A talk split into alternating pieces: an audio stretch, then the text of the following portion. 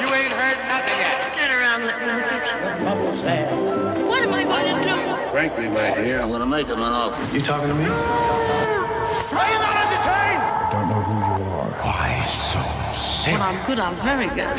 But when I'm bad, I'm better. He's the lion! Step out of it! If they call me Mr. A boy's best friend is his mother. You have no style. gonna bark all day, little dog.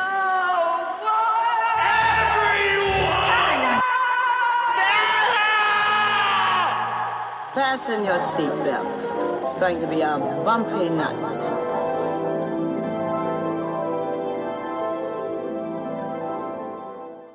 Hello, and welcome back to the Tinsel Factory. My name is Caitlin, and I'm your host.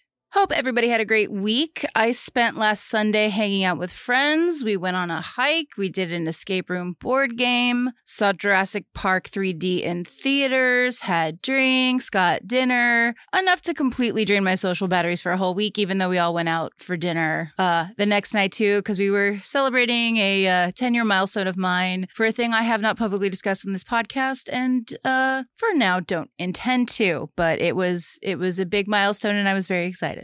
No movie reviews this week. I had too many night things, but I get my Wednesdays back starting this week. So that'll free me up potentially for more movies and other nonsense. I was taking a basic search and rescue class. I think I mentioned it a few weeks ago, but that's done until we do the big disaster simulation, which will be on a backlot, which that will be very fun. I'm very excited about that, but that's not until November. Um, like I said, I did see the 30th of Jurassic Park, but technically that falls under my rule of not reviewing movies for the studio I work for. I'm pretty sure it's even out of theaters now. I think that was like a one week situation, but yeah, that's that's what that is. Strike updates. Did not check this morning, but from my experience this week working for a studio, everything's mess. The AMPTP has a crisis PR firm now, which is never a good sign. The talks have broken down more or less from what it looks like, the WGA and PTP talks. So, yeah, everything's a dumpster fire and everyone is mad and everyone's accusing everybody of everything else. So, that's what's going on in strike land over in the film business.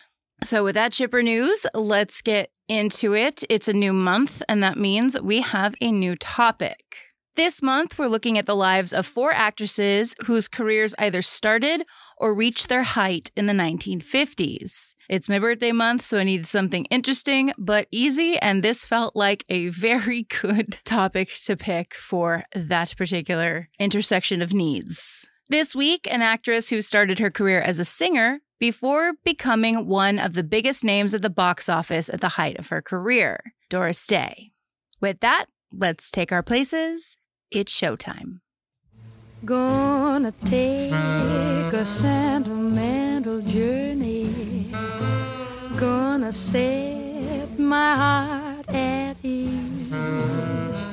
Gonna make a sentimental journey to renew old memories.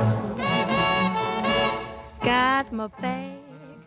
It's almost as if it were fate. Doris Mary von Kappelhoff was named after silent film actress Doris Kenyon when she was born on April 3rd, 1922, though she'd fibbed for most of her life, stating she was born in 1924 in Cincinnati, Ohio. Her father was a quote unquote choir professor, and her mother was a homemaker, or whatever the current term is for stay at home parent, but that's what she did when Doris was born. Doris had a happy first few years with a vibrant imagination until her parents divorced as a result of her father being a dirty, dirty cheater and abandoning his family. At the age of five, Doris developed an interest in dance, and by the mid 1930s, she'd formed a dance duo that performed in nationwide competitions. The duo were actually very good and incredibly promising, even winning a major award that would have bestowed on them lessons at a prestigious dance academy in Hollywood. A farewell party was thrown for the two on October 13th, 1937. And you know from history in general, anytime there's a specific date, nothing good ever happens. On the way to get after party milkshakes from this party, the car they were in was hit by a train after the driver, who was a friend of theirs, tried to beat the train across the train tracks and failed. Everyone survived, but Doris's right leg was broken in multiple places, ending her chances at becoming a professional dancer. While ailing from the broken leg, Doris would spend her days singing along with the radio. Turns out, she didn't sound half bad. Impressed by what she heard, Doris's mother signed her daughter up for singing lessons. After just three lessons, the teacher told Doris's mother that she had quote unquote tremendous potential and ultimately gave Doris three lessons per week for the price of one because the family couldn't afford any more than one per week. But she believed in Doris. Years later, Doris would say that this teacher, Grace Raine, had had the largest impact on her singing style and career. While she was receiving these singing lessons, Doris got her first professional gig as a vocalist on the radio program Carlin's Carnival, while also singing in a local restaurant called Charlie Yee's Shanghai Inn. During one of her radio performances, she caught the attention of Barney Rapp, who was looking for a female vocalist and asked her to audition. He was like a band leader. According to Rapp, he had auditioned about 200 other singers up to this point and had yet to find anybody promising. Obviously, Doris got the gig. In 1939, Rapp convinced Doris Kappelhoff to take up the stage name Doris Day because Kappelhoff, he believed, was too long for marquise. Day came from the song Day After Day, which Rapp thought Doris sang beautifully. So that's where the new surname came from. After Rapp, Doris worked with big band leaders and big musicians of the day, including Bob Crosby and Les Brown. In 1941, Doris appeared as a singer in three soundies with the Les Brown Band. Soundies were essentially an early form of music videos. That's the easiest way to describe what those were. After that, she told Brown that she wanted to return to Cincinnati and get married. She was in love. That man that she was in love with was named Al Jorden, who was a trombone player, and the two were wed when Doris was just 17 years old. By all accounts, he was not well liked by people who knew him, and when news got out that Doris had gotten married, her mother was super duper pissed. Jorden was a violent schizophrenic, it would turn out, and even tried to induce a miscarriage by beating his wife when Doris told him that she had become pregnant. Shortly after the baby was born, Doris left him. She was a divorcee at just 19 years old, and Jorden died by suicide not long after. Her son, Terrence Paul Jorden, would eventually take on her third husband's last name, Melcher, after he adopted him. After that whole debacle, Doris returned to the local radio, and while performing on a midnight show called Moon River, Les Brown heard Doris's show and wanted her back. She agreed.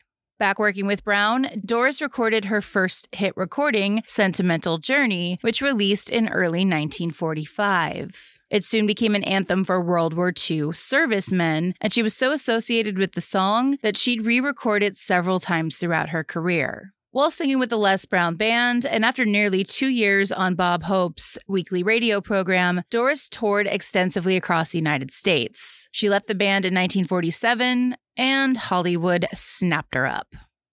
By this point, Doris had gotten remarried, and it lasted longer than the first one, but only just. The couple had been long distance and they broke up in like 1948 ish, leaving Doris devastated. She thought they could make the long distance thing work. To cheer her up, her representation threw her a big Hollywood party. It was at that party that she met songwriter Jule Styne and his partner Sammy Cahn, both of whom had been impressed with her performance of the song Embraceable You. So much so, they had her test for the film they were currently working on, which was called Romance on the High Seas, which would release in 1948. The director of that film wanted an unknown actress, and Doris was ultimately cast. She was technically an unknown actress because, well, she'd never acted. Being cast in the movie surprised Doris as she had no acting experience and admitted to the director that she was a singer, not an actor. Director Michael Curtiz appreciated her honesty and liked her whole vibe, stating that she had, quote, freckles that made her look like an all American girl. And it turned out Curtiz would be credited with discovering a movie star. In Romance on the High Seas, Doris stole every single scene she was in and turned out was a natural comedian. Doris Day became an overnight movie star with a seven year contract with Warner Brothers. Doris recorded the song Someone Like You for her next film, My Dream Is Yours, from 1949. The next year, the U.S. servicemen in Korea would vote her as their favorite star. Doris followed all of that up by appearing in a string of musicals, including On Moonlight Bay from 1951, By the Light of the Silvery Moon from 1953, and Tea for Two from 1950. On average, at this time, she was making about two to three films per year, playing a typically happy go lucky, extroverted tomboy who gently challenged the image of a 1950s woman. Very, very, very gently. But it was there. Doris had never expected to be in the film business, but relished the stability a Hollywood contract offered her at that time, as it allowed her to have her mother and son with her in Hollywood and live in a level of comfort that she hadn't had since she was very, very young. Despite being a movie star, Doris never acted like one on set in the stereotypical sense of that era. To her, leading a picture meant showing up on time, knowing her lines, and being ready to work no matter what she was doing or if she liked the script or the project or her coworkers or what have you. To her, quote, a deal was a deal, and getting suspended for turning down work or being difficult or whatever, whatever reason movie moguls would make up to, you know, put stars in line, to her was a four letter word. Suspension was a four letter word. Of course, that mindset can lead to one getting taken advantage of, but we will get to that a little later. In 1951, Doris married her third husband, motion picture agent Martin Melcher. He would become Doris's agent, and she trusted him implicitly to run her career and finances. That same year, she saw her biggest hit for Warner in I'll See You in My Dreams, a musical biopic about lyricist Gus Kahn that broke 20 year box office records. Doris then appeared as the title character in the comedic Western theme musical Calamity Jane in 1953. Doris loved it because it allowed her to be a tomboy, which she always claimed to be. A song from the film, Secret Love, won the Academy Award for Best Original Song and became Doris's fourth number one hit single in the United States. During this period, Doris released albums between each film and also had her own radio program, which broadcast on CBS in 1952 to 1953. Between 1950 and 1953, the albums from six of her film musicals charted in the top 10. After all of that success, Doris decided to leave Warner by not renewing her contract. By this point, Doris was primarily recognized and known as a musical comedy actress, but she began to accept more dramatic roles because back then, those performances tended to be taken more seriously. Her first dramatic star turn was as singer Ruth Etting in Love Me or Leave Me from 1955, which received critical and commercial success and became Doris's most successful film to that point. It was also Melcher's first film in his role as her manager. Her co star in the film, James Cagney, said that she had, quote, the ability to project the simple, direct statement of a simple, direct idea without cluttering it. Doris pretty much agreed to Cagney's sentiment and felt that it was her best film performance at the time. Somehow, she didn't get an Oscar nomination for it, which feels like a travesty because she's very good in that. Doris had wanted another agent to kind of like pad out her team because a lot of other people had that. And she kind of wanted to be associated with an agency so she'd have more ability to get different writers and different performers and different just people in her circle. But her husband would not allow that according to her that killed the romance you don't i don't get how people can have their like representation be somebody in their life because it's piling too many things on like and it's expecting too much out of one person but that's just me but he was working hard for her. He got her a starring role in the Alfred Hitchcock film The Man Who Knew Too Much from 1956. Part of the film shot in North Africa, and Doris did not want to go to North Africa, but a deal was a deal. The first day of shooting, Doris was distraught at the treatment of the animals on the set, and as a result, the production ensured that they would be taken care of for the remainder of their time there. This would be a cornerstone moment in Doris's life, as she would set up an animal rights charity in 1978 as a result of what she saw there. In The Man Who Knew Too Much, Doris sang two songs, Que Sera Sera, which won another Oscar for Best Song and is probably, arguably, her most famous Today and We'll Love Again. After three dramatic films, Day returned to her musical comedy roots with The Pajama Game from 1957, which was based on the Broadway play of the same name. She also appeared in the Paramount comedy Teacher's Pet from 1958 and It Happened to Jane from 1959.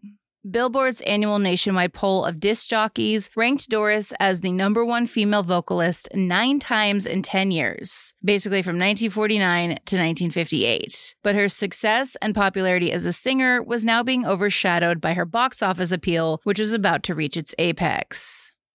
This started with 1959's Pillow Talk, for which Doris received a nomination for the Best Actress Oscar, which would be her only career Oscar nomination. Pillow Talk also marked a change in her on screen persona, as the director of that film wanted her to be a little bit more outwardly sexy. He dressed her a little bit more provocatively. Before that, it had been a little bit, quite a bit more muted and subtle. Doris, Rock Hudson, and Tony Randall, the latter of two were her two co stars of Pillow Talk, appeared in two more films together after that Lover Come Back from 1961 and Send Me No Flowers from 1964.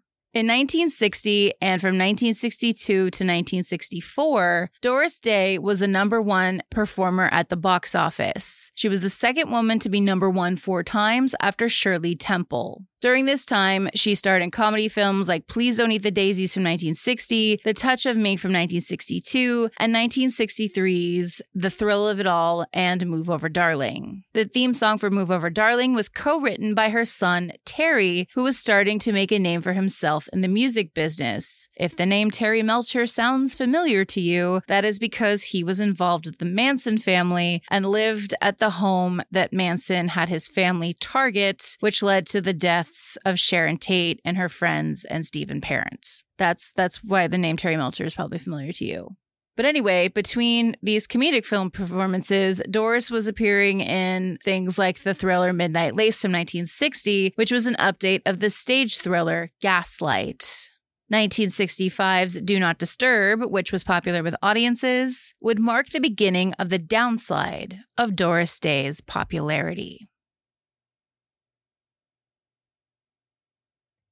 With the emergence of the sexual revolution in the late 1960s and the final nail in the coffin of the Hays Code, which was a censorship guideline studios have been forced to follow for decades, and with all these new, different kind of more risque films coming out, some critics and comics began referring to Doris as, quote, the world's oldest virgin. For the first time since 1960, the actress slipped from the list of top box office stars, last appearing in the top 10 with the hit film The Glass Bottom Boat from 1966. And it's not like she wasn't being offered or given the opportunity to be more risque. She just didn't really seem to have a desire to be that way. For example, Doris Day turned down the role of Mrs. Robinson in The Graduate, a role that eventually went to Anne Bancroft. In her memoirs, Doris said that she had rejected the part on moral grounds, finding the script, quote, vulgar and offensive. It should be noted that Doris was a pretty devout Christian scientist at this point and had been since 1949, so on brand.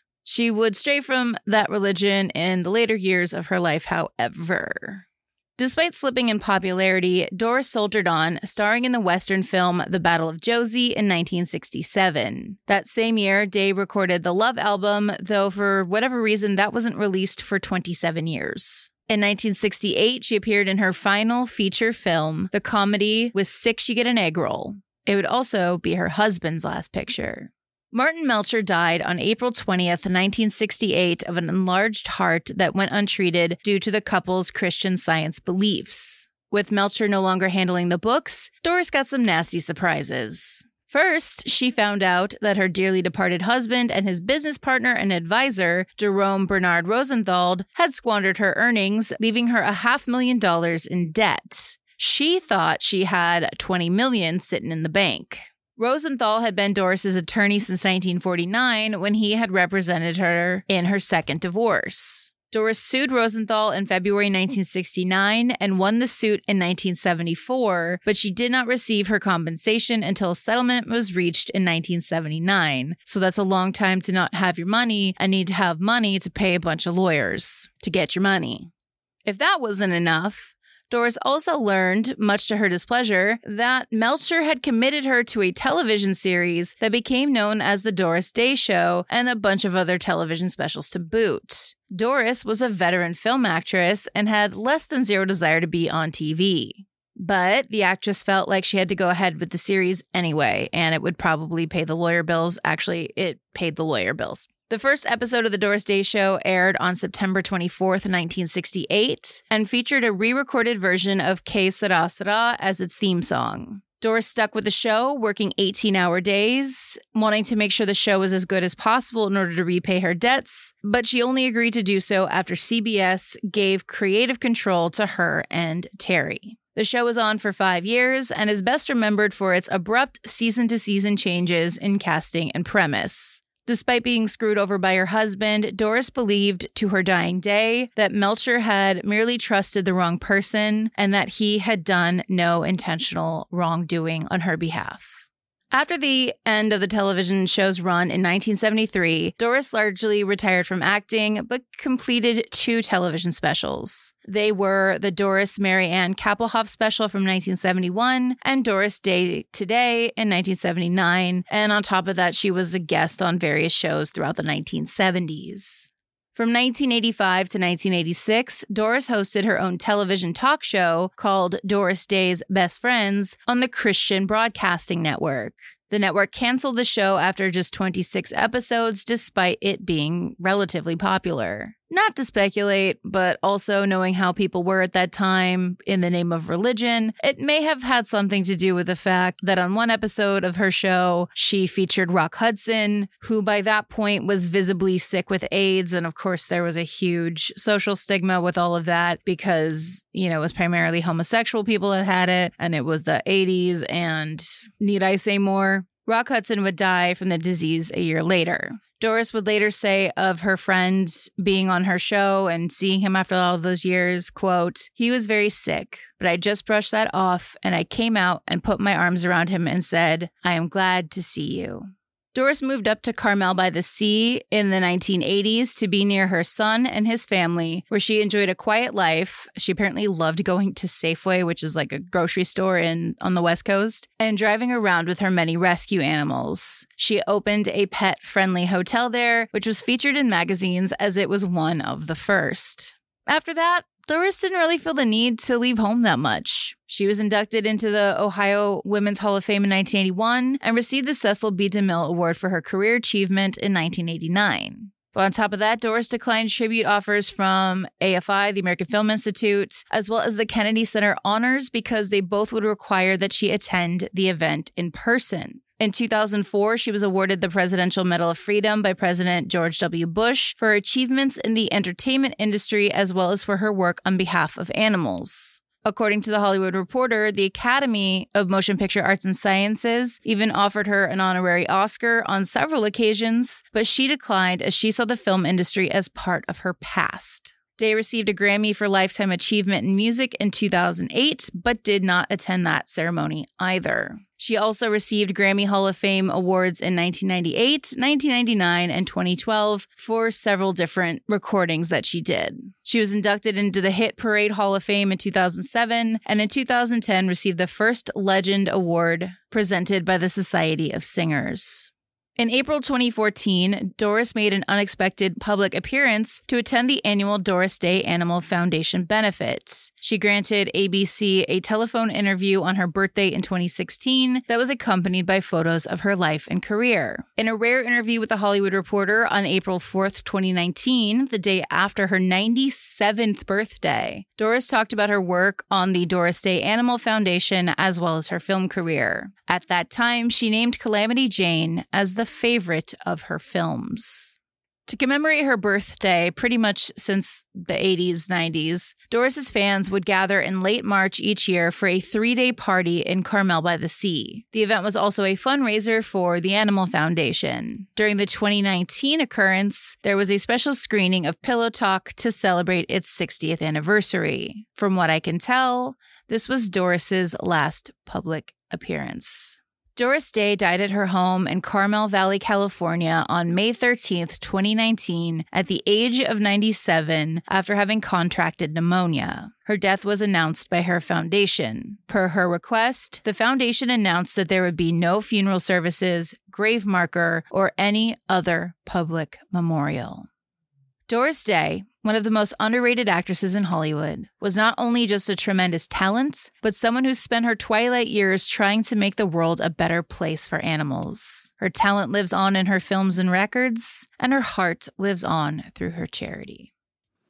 Hello? Miss Morrow, my name is Brad Allen. Yes? I've been advised by the phone company that there's a code number for our party line. It's 793. Now, if you have any future complaints to make, I suggest you dial it and complain to me personally. Why, Mr. Allen, if I hadn't complained, the inspector would never have found out how uh, cooperative you are. Miss Morrow, why are you so fascinated with my personal affairs? I'm not fascinated, Mr. Allen. Revolted. You don't see me going down to the phone company complaining about your affairs. I have none to complain about. It figures. What do you mean it figures? Well, obviously, you're a woman who lives alone, doesn't like it. I happen to like living alone. Look, I don't know what's bothering you, but don't take your bedroom problems out on me. I have no bedroom problems. There's nothing in my bedroom that bothers me. Oh, that's too bad. Uh, Mr. Allen, let's try to be adult about this and, and work out some sort of schedule where I can make my business calls and you can make your whatever you call the calls you make. And that's going to do it for this week. If there's anything you'd like me to cover in the future, please reach out on social media where I also post photos for each episode at Tinsel Factory Pod on Instagram, on Facebook at The Tinsel Factory, or you can always email me at tinselfactorypod at gmail.com. I've got a Letterboxd account which features my watch lists, film diary, and recommended viewing for this episode. You can check it out at the link in the show notes. I'm relying on word of mouth to get this podcast out there, so if you could please rate, review, and subscribe so other people can find this podcast, that would be a huge help. In order to keep making the podcast, I've also set up a support page, the link of which you can find in the show notes. If you'd like to help out anyway, I'd very much appreciate it. I've got the Buy Me a Coffee. Kristen, thank you so much. I checked the emails on a Sunday and I see you sent it like earlier last week. I promise I wasn't ignoring you. I'm just really, really, really bad at checking my uh, emails for this podcast. It so completely blows my mind that people that I don't know listen to this podcast. I'm glad that I accompany you on the walks with you and your doggy. That's so cool. It's so it's just crazy that people actually are finding this podcast four years in or whatever it is. Um, I've also got merch. Check it out at the link in the show notes. Next week, we're looking into the life of the bombshell that was Jane Russell. Thanks again for listening, and until next time, that's a wrap.